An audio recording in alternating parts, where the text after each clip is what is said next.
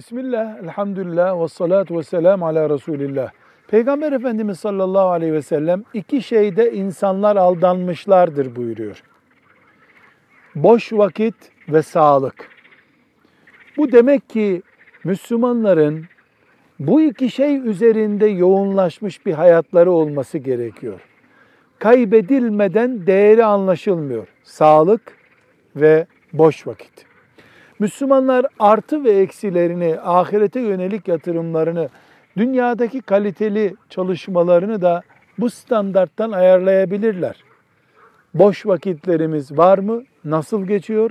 Sağlığımızı nereye, nasıl harcıyoruz?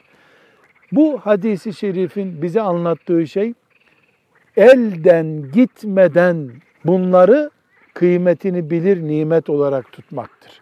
Velhamdülillahi Rabbil Alemin.